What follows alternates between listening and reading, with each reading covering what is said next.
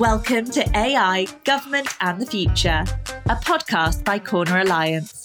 We explore the intersection of artificial intelligence, government, and the future with your host, Alan Pentz.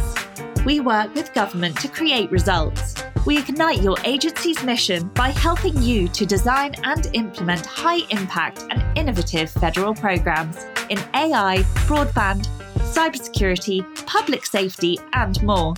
Being a government ally is at the core of all we do. Introducing your host, Alan Pentz. Today we have Alex Wirth with us. He is in my hometown, so all the way from Moldova last week. We're going back to DC. He's got Thomas Circle out there in the background for all of you, like uh, view from my window contest subjects. Alex is a CEO, co founder of Quorum. And Quorum is a software platform for public policy advocacy. And he's going to tell us a little bit about it and talk a little bit about how AI is going to impact public policy making and public policy advocacy over the next few years. So, welcome, Alex. It's great to have you here. Thank you for having me, Alan. And I think it is a very pressing topic. So, I'm glad we're talking about it. So, tell us about Quorum. What is it? What does it do? We're a public affairs software platform. Started the company in 2014. We launched in 2015. And our whole goal is helping public affairs and public policy professionals to map what's happening in the political and regulatory process, track all the statements that are coming off of Capitol Hill, all 50 state legislatures, the EU Commission, Council, and Parliament, uh, and then actually put in actions and advocacy efforts to change elected or appointed officials' views on certain matters and have a whole series of tools to help that. And then the last part is we pull it all together with a nice little bow of reporting to be able to give people a full picture of their policy landscape and how their advocacy efforts are being impactful. So, and you're covering the broad gamut of different kind of policies, so from tobacco to environment to foreign policy, so everything. Exactly. We cover it all. Our whole goal is to get every publicly available document that we can get our hands on and stick it in a database. So people call us literally like the Google for Congress or all 50 state legislatures. We're now even going down to cities with more than 5,000 people at the local level to get all the city council meeting agenda. So, all the way from local, and we're doing more international. We're doing legislative tracking in about six countries now and tracking social media statements of elected officials in another 30 countries around the world. Oh my gosh, that's amazing. So you are a perfect position for AI, right? You've got all this data. So tell us about how AI is getting integrated into the tool and how you're thinking about it into the platform. So, one, as you noted, we have a massive amount of data. We get 10,000 new documents every single day from Capitol Hill. There's 120,000 bills introduced every single year across the 50 state legislatures. And as you can imagine, those bills are obviously multiple pages apiece hundreds of hours of testimony on Capitol Hill or in state legislatures and hundreds of thousands of tweets and press releases and Facebook posts and statements out there. It feels exhausting in many ways it is and that is the wild one in that there is no way for a human to possibly consume all that information and yet when you have all these government elected officials out there they're putting out these statements all the time and putting this into the ecosystem and, and sphere. And so really as i think about ai there's three different levels of sophistication that we think about and goes into maturity model. The first is just basic content generation and so that's where a lot of us are seeing the impact of ChatGPT or Google's Bard now of saying, hey, I need a newsletter, write me a newsletter, or write me an email to the team wishing them happy holidays, or write me an email out to my key stakeholders or grantees and share with them a, a piece of information. And so we're bringing that into our platform a little bit to make it even easier to do. So if you're writing an email to a stakeholder, it gives you some suggestions on how to make it better. Or if you are doing a grassroots advocacy pa- campaign of a write your member, call your member, tweet your member, you can insert 10 different form messages and then we'll customize those in infinite number of ways. So each one ends up being unique although still required that a human goes and press send. It's just not that same message. So that's really one, which is content generation. The second big way that we're looking at it is how does it speed up the use of the software and technology to make it even easier to access information? And so the first thing that we're doing is we're working on AI powered search. And the easiest way that I explain this is if you go on walmart.com or Amazon and you say, I'm looking for black sneakers for men in size 10 and a half. Yes, that's my shoe size. You got to go click a lot of different filters. And then you say, oh, by the way, I actually want Hokas And I want this brand because the logo is a little less than the other brand. That's a whole process that is required a little bit of work. And essentially, us as a database, we go through the same thing. We want statements from Republican legislators on immigration policy who sit on the Homeland Security Committee in the last month. Those are all different filters. And what AI is going to be able to do, and what we're releasing early next year, is the ability to just go in and type in a search bar of give me statements from Republican lawmakers on immigration policy who sit on the Homeland Security Committee. And right there, the search results automatically load. And the cool thing about it is that functionality we're going to start to see throughout the technology that we use as humans and, and individuals, where you'll be able to put into a Walmart and Amazon, I need black Hoka size 10 and a half for men and boom here's the product that comes and happens. And so i think it's going to make our use of technology a lot easier and able to do things of saying hey create me a dashboard that compares how democrats and republicans are talking about immigration reform differently. Boom there it goes. Or a cool one that our team has developed is hey i'm interested in tracking legislation and policy on unmanned aerial vehicles run a search. And what you realize is UAVs could be unmanned aerial vehicles, could be drones, could be non human flying objects, and can just populate that. So that'll end up being the second of using technology better. And then the third one is actually making it smart in terms of the ability to understand the mass amount of information that sits in a database and either give summaries of that information, give suggestions, give informed perspectives. And what we're doing there is we're building a large language model on top of the quorum data to be able to help people intersect and dissect and move through that mass amount of information. And what it does is cut dramatically down the research time that's involved so that advocacy folks can spend time on what matters, and that's the human to human relationship that happens. So, kind of three different places and ways to think about it at really three different levels of sophistication. But what is exciting is it gives a pretty clear map of how AI is going to end up impacting all of us as humans using technology. So that last one, you called it a research. Is that is it sort of like almost a strategy tool? Is like give me an example in that last one. It's like I'm a wind power advocate. So like what am I going to do with that third piece of it? So, one, more broadly, can be used to help execute strategy, and that's the goal. But you'll be able to put in a question and say, okay, well, how has Senator Jon Tester of Montana changed his policy on windmills on public and government lands over the last 10 years? And it'll be able to give you an overview and say, well, Senator Tester in 2016 said this, but in 2018 said that and in 2019 said that. And so mm-hmm. overall, he has gotten more positive on this and helped enact X or Y or Z piece of legislation.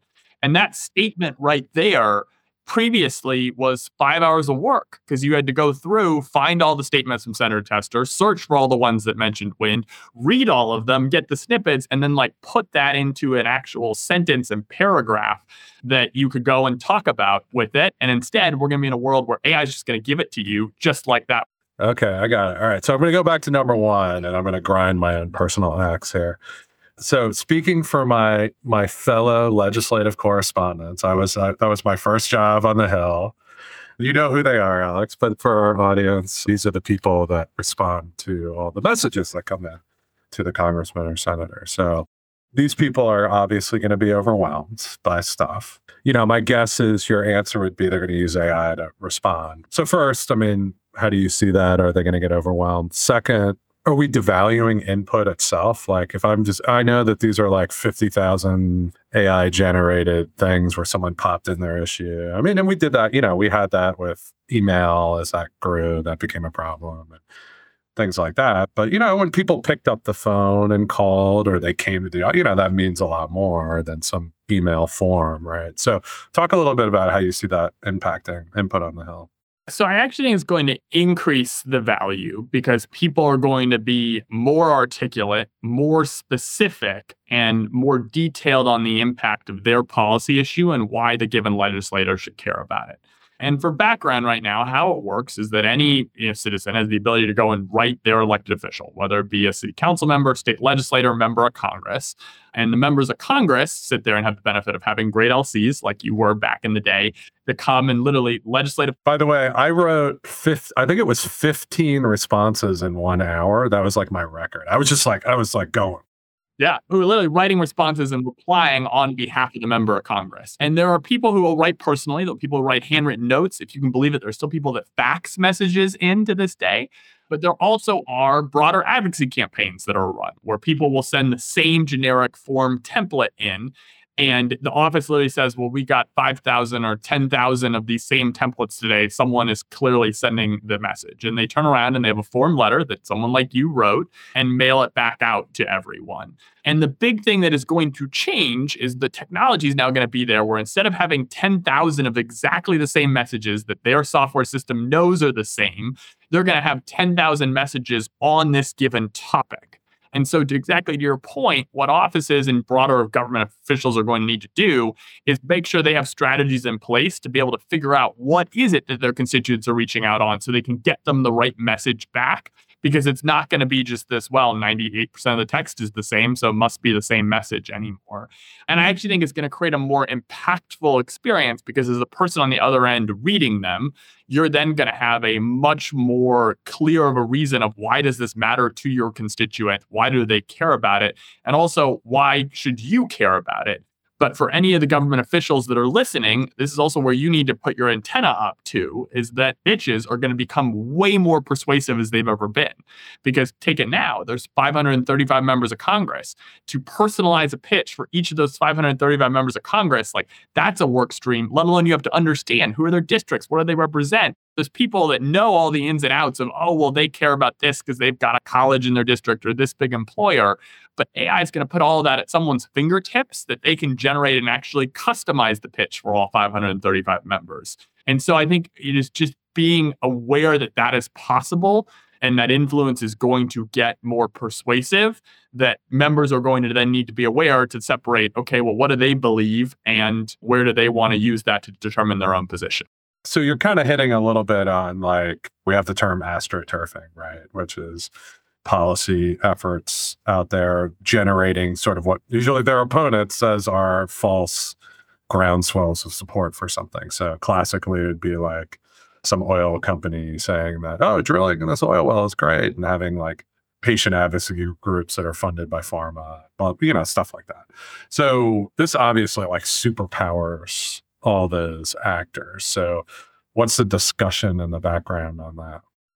Yeah, so I don't know if it superpowers them because the core of people taking action is not going to change. And what we make very clear, and both we as a company believe in, and also is incredibly important by the officials on the House and Senate side, is that every message that goes to a legislator or every comment that is submitted to a regulatory agency is submitted by one individual human themselves pressing click, I want to write this message in.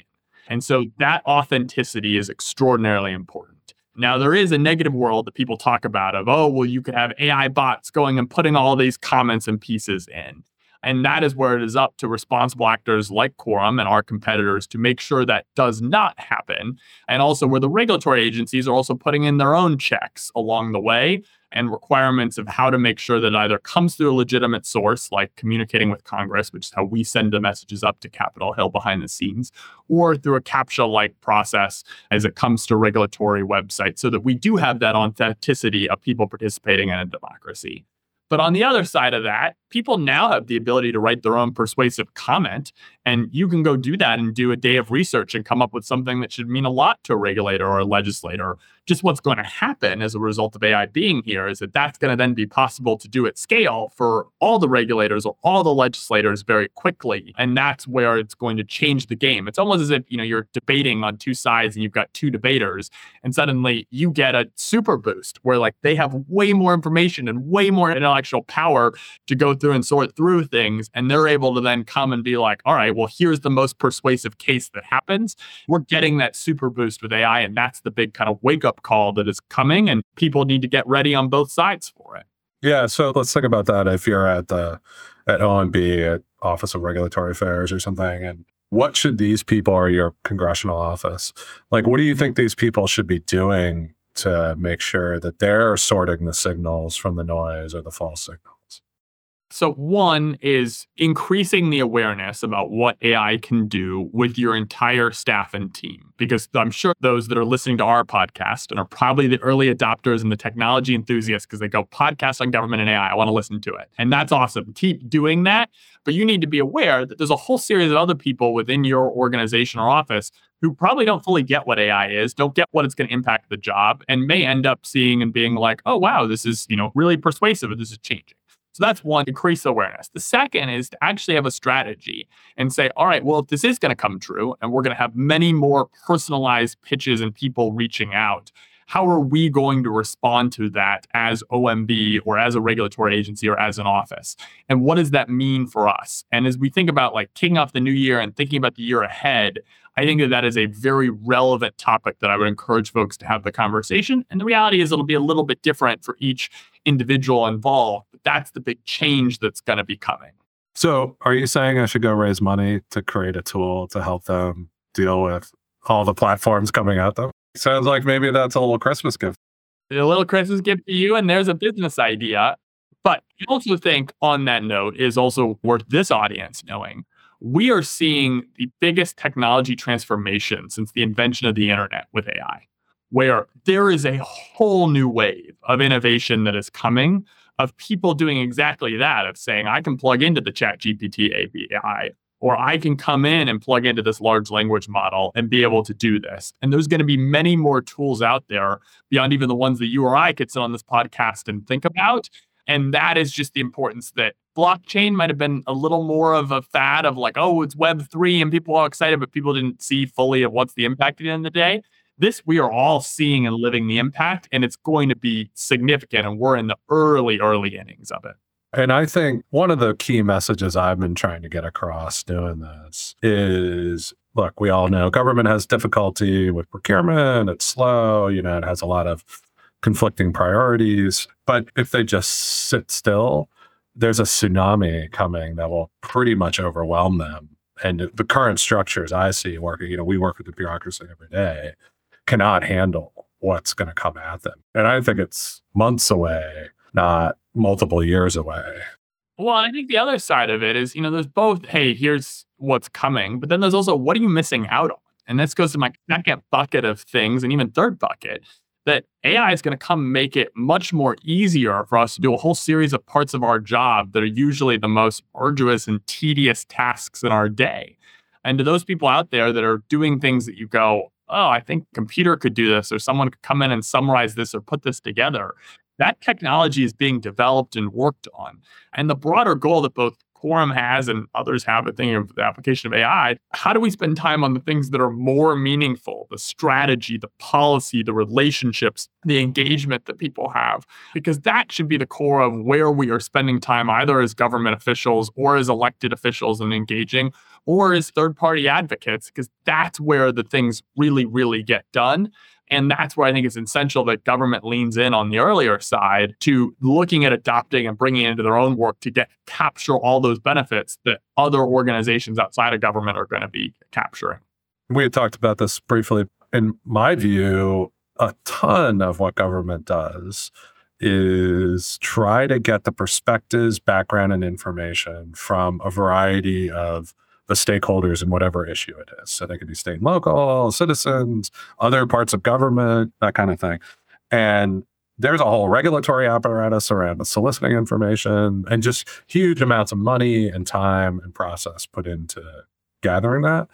And so, like, I don't see that going away, but I do see the potential for government to be able to start doing 90, 95% jobs on what are the different stakeholders thinking about this because they're going to have access to tools like quorum and others where you can almost have avatars for different kind of people and interests out there. So like you're doing a rulemaking you could probably already pre predict 98% of the comments right? And so you could maybe shorten regulatory times by saying here's what we've considered now, what is an addition to that? Or even if you have the same time, you could probably even get deeper into what people's concerns and thoughts are rather than the surface stuff. They can take care of that. So it seems to me like a huge tool for them to inform themselves. Absolutely. So, a couple of thoughts on that. One, a real world business example.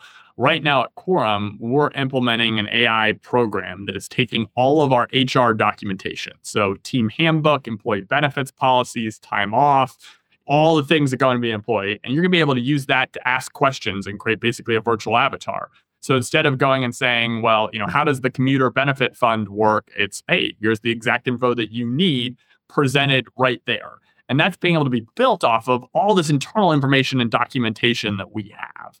Uh, and that's happening today. The technology exists that is out there. And so your idea and world that you could have an avatar or a large language model that goes and takes all the information from a major trade association or nonprofit or advocacy group or company and say, represent this individual company and participate in the rulemaking process is 100% possible and doable. And one where, as we think about, okay, well, what does that iteration of government do? Government could choose to have this roundtable of avatars smart on all the issues representing the diverse perspectives and let it run a little simulation. And you literally have it operate at the moment of say, hey, come up with a rule that is most beneficial to all these groups or that is preferential to these three groups while making sure it doesn't harm these two groups and that there's benefit and possibility there. And then what I would share is to any of the third party advocacy groups listening in on this is you need to be thinking about, okay, well, what information are you putting out there and how are you leveraging and making that smart to participate in this broader process because every report you have on your website, there's now the ability for an LLM to digest that and go through it. And so organizations that have more information out there and have been really intentional about putting their perspective and opinions is going to make these LLMs smarter, whether it be your avatar idea, the quorum overview of here's how things are happening on a given policy or what people think about it, or broader, people are just working to navigate Washington. And I actually think, you know, another way to say this is that information becomes even more valuable than it is today. Because right now there's a discount on that no one can read it all. And if you actually have an AI bot or LLM that can read it all, there's a lot of value in the content that you are putting out. And that's part of thinking about differently of how do you have to change your strategy around it. That's a great point. It's the new Google, right? So search and it's going to be a lot more powerful. So I love that. And thinking about that, you know, like I love hearing you doing that. We're doing the exact same thing. The other thing we're doing right now is for each one of our government projects, we have to be careful not use government information, but for the non proprietary information. We're trying to create GPTs for projects. So they become, first of all, it's a storehouse of knowledge. If someone leaves, you know, that the information stays there. And it becomes a way to onboard people, to query things, to create content. And we could do everything much faster. We're dealing with grants that has like thousands of pages of documentation about it. And like you can get that into a chatbot and a GPT that can respond and create content. I mean, it's hugely powerful. That's amazing. I love that example. And I think that you know, it's really worth thinking about for all the folks on the government side listening to this of what impact could that have at your organization if there was a chatbot for the Department of Energy or for your grant making or your program. And I will say, you know, both you're doing it and you know what we're doing on our side is we're making it possible so you can chat with a piece of legislation and actually get answers by saying, "Hey, what does this bill do?" or "Would this bill impact X or Y?" Because we know the arduous task is going through and reading the 30 to 80 pages of the bill. And I think we probably all saw on Twitter the photo of the Senate aides moving the Defense Appropriations Act through it. I mean, it's massive in terms of it. And so if you can make that smarter rather than just a control F search, there's huge possibility there. So what does that then mean for grant program or being able to query all your funded grants or all the funded reports that are coming back from the grantees? There is tremendous opportunity, but I think it requires people opening up that perspective and thinking bigger of what does it mean? And that's where you go back you have to educate yourself on this major technological transformation happening. In our profession, we've read endless stories about retirement of all the senior federal workers, and the workforce is skewed definitely toward the older end. This seems to me like the perfect way to have the knowledge transfer happen. So we've got to almost do it before people leave and we lose all this knowledge that we've had before. So on that, it is worth addressing one piece. And I have had users of us come up and be like, is AI going to take my job? And so I think we, it's important to talk about that. And my view on that is no, because again, the critical piece to all of this is the strategic thinking, the policy making, the relationships, the conversations with stakeholders, and the implementation of it. And so I really look at AI as this huge boost and benefit to let people spend time on the things that bring them the most joy and not spend time pouring through a thousand fifty page bills to try and figure out what they care about or not. And so for anyone out there that has that fear, I think it is one that is would like to play down a little bit because what you don't want to have happen is that you don't then embrace the technology and find yourself in a position where the technology is replacing you because you're not using it to do your job better. I mean, I use Excel as my example. So there used to be tons of people in corporate offices that would maintain ledgers for financial information and stuff like that and do simulations and all this stuff. And then Excel came along and automated. You know, you put in the stuff, it automates it and made it easier. Well, there are not fewer people working in finance today. So they're just doing different stuff. They're just not doing the mundane work. They're doing the actual interpretation. So I think it's very similar. Yes, it will change your job. That's for sure. But I don't think it's going to end people's jobs. And no technology ever has. So, and let's be clear unemployment is lower than it's ever been. I get that people are afraid of it, but it is. I do agree with your take on it. So let's go back a little bit. So obviously now people are going to have access in the advocacy community to these tools like yours. So how are you thinking through? Is there like a cost thing here where like, hey, the best people are going to have the most sophisticated models, and so they're and they're going to have to pay this amount of money for it. Is this going to disadvantage like the one person or a small organization? How do you see that?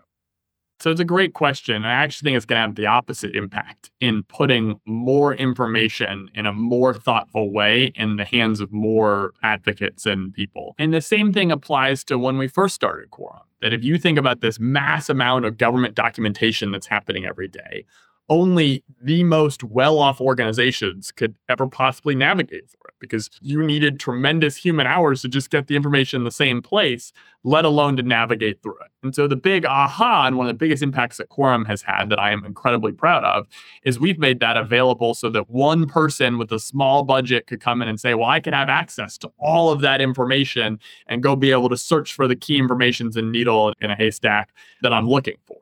Now, what's happened is that now that that's become more possible, the benefit then goes to those with the most largest number of people to go do the research and the policy thoughts and the strategy, navigating through all those documents and reading through them and making that happen. And so the potential that AI has is to take all of that effort and be able to make it accessible to one person so that behind you, you have this power boost, an army of insight and information and summarization that you're not having to go do as an individual. And so, really, where then the advantage is going to be and the impact is who has the people out there to actually go form the relationships, have the conversations, and implement it. Because I don't think, at least in my view, we're going to be in a world where you're going to have like an avatar go and do your lobbying and your conversations for you. That's still going to be a human to human thing. The same way that if someone's applying for a grant, they want to talk to the person who's their program officer about how they're implementing it. And so if that doesn't go away, then it's really going to be about okay, well, who has the best relationships? Who has the ability to come and influence? And where are those the human to human connections that I think can be incredibly rewarding and powerful? Interesting. So this is a little off topic, so I don't answer if you don't want to. But one thing I've been looking at is like sort of this barbell that's happening in the AI business space or like what's happening with the technology. So it strikes me that it's very clear that Microsoft and Google and all these guys are going to do really well with this because essentially they're all going to end up with similarly powerful models in some fashion, right? And it's about selling the, they're really selling the compute at a certain point, and they're kind of already doing that as cloud providers, right? So then I think about like every time they come out with an update, I feel like 50,000 AI business models just got wiped out because they just added its features in ChatGPT or Mistral or whatever. So for you guys, how do you build a moat or, you know, a competitive advantage if it keeps getting easier to index all the information. Like maybe it took you X number of hours and time, but in another year, it'll take somebody one one thousandth of that time to get up to where you guys are. So, how do you stay ahead in this like arms race? This is where really the strategic advantage that companies mm-hmm. and organizations have is the data that they're sitting on top of. And so I think you're spot on that if it just comes to pure AI features and functionality, there's a chance that ChatGPT comes out with an update and suddenly you can upload a PDF and chat with that PDF and therefore it goes and wipes out a whole business. What is different is what we have is this whole database of information going back now the last 15 years of all the policy, all the bills, all the statements, all the information. And that requires a tremendous amount of effort and technology to be able to put together. And so, just for example, take your congressional committee hearing. We have very specific technology that goes in and recognizes the face of the senator who's talking, matches it up to their name using OCR and screen reading text, and then says that that senator was saying these statements during this time. And so that's something that, yes, there's AI that is being used there, but ChatGPT or Google Bard or Gemini is not going to come in and come do that for congressional hearings. The same way, if you take the congressional record, you actually have to write a really specific parser to be able to break out the statements for individual legislators than just like, hey, here's the whole thing. And that's where it is important to be a sophisticated consumer because someone might say, hey, I have AI for the congressional record. But if it can't tell you who made the individual statement in the record, a legitimate problem with how it's produced, there's going to then be a problem of then is that information that's coming back accurate or not? And so our competitive advantage is our ability to get the mass amount of information that is out there from some easier sources and some more difficult. And then second, to make sure that we are putting very legitimate tools and that are sophisticated and specific to the use case on top. Because as you can imagine, you don't want to be using that, you know, large language model for HR that is HR specified for the work that you're doing for advocacy. The same way that you probably don't want to use the advocacy LLM for the work that you're doing on grant making. And each of those needs to be different. And that's where they're going to be specialists that are going to be out there leveraging the value and providing specific solutions. And then I assume there's some amount of learning that goes on as the information is used, right? The longer you use that, information, the more you're kind of tailoring it. And it's learning from its interaction with the users, right? A hundred percent. And I think that there's a really interesting story here actually in GitHub Copilot. So GitHub is the software repository for code that most sophisticated development organizations use to put all their code in and be able to pull code together and push code to the site and upload. And they introduced an AI copilot called GitHub Copilot when it came out, it was a joke among engineers. They're like, this doesn't work. It doesn't pull the right information. Like, really? You want people to pay for this? This isn't good. And so people kind of rolled their eyes at it. But there were adopters and early adopters that started to use it. And the individual copilot itself learned from those adopters using it. And so, how this works behind the scenes is that if you copy and paste information from ChatGPT or GitHub Copilot, it goes, oh, well, that must be good because you're copying and pasting it. Or if you go run a search and then wasn't good enough and you run it again, it learns and is like, okay, well, the last answer wasn't good because you made me run it again. And so over the course of a series of months, GitHub Copilot got better and better and better that people started using it where instead of using search to go find the snippet of code, they just put it in GitHub Copilot and the information and results came out. And so what started is people being like, that doesn't work the AI mm-hmm. got so good that it's become this incredible product that now Microsoft has got a competitive advantage around because both they have the software and the architecture where the data is going in, in the first place, which is GitHub. And then two, they have this smart, sophisticated large language model that has learned from it. And then that has very significant effects. And you look at a business like Stack Overflow, who's seen their page traffic dramatically decrease because everyone's going to AI's GitHub Copilot or ChatGPT to ask questions about code and code snippets and how to do things. And that's the potential to fundamentally change business models as the AI gets better and better. That's pretty amazing.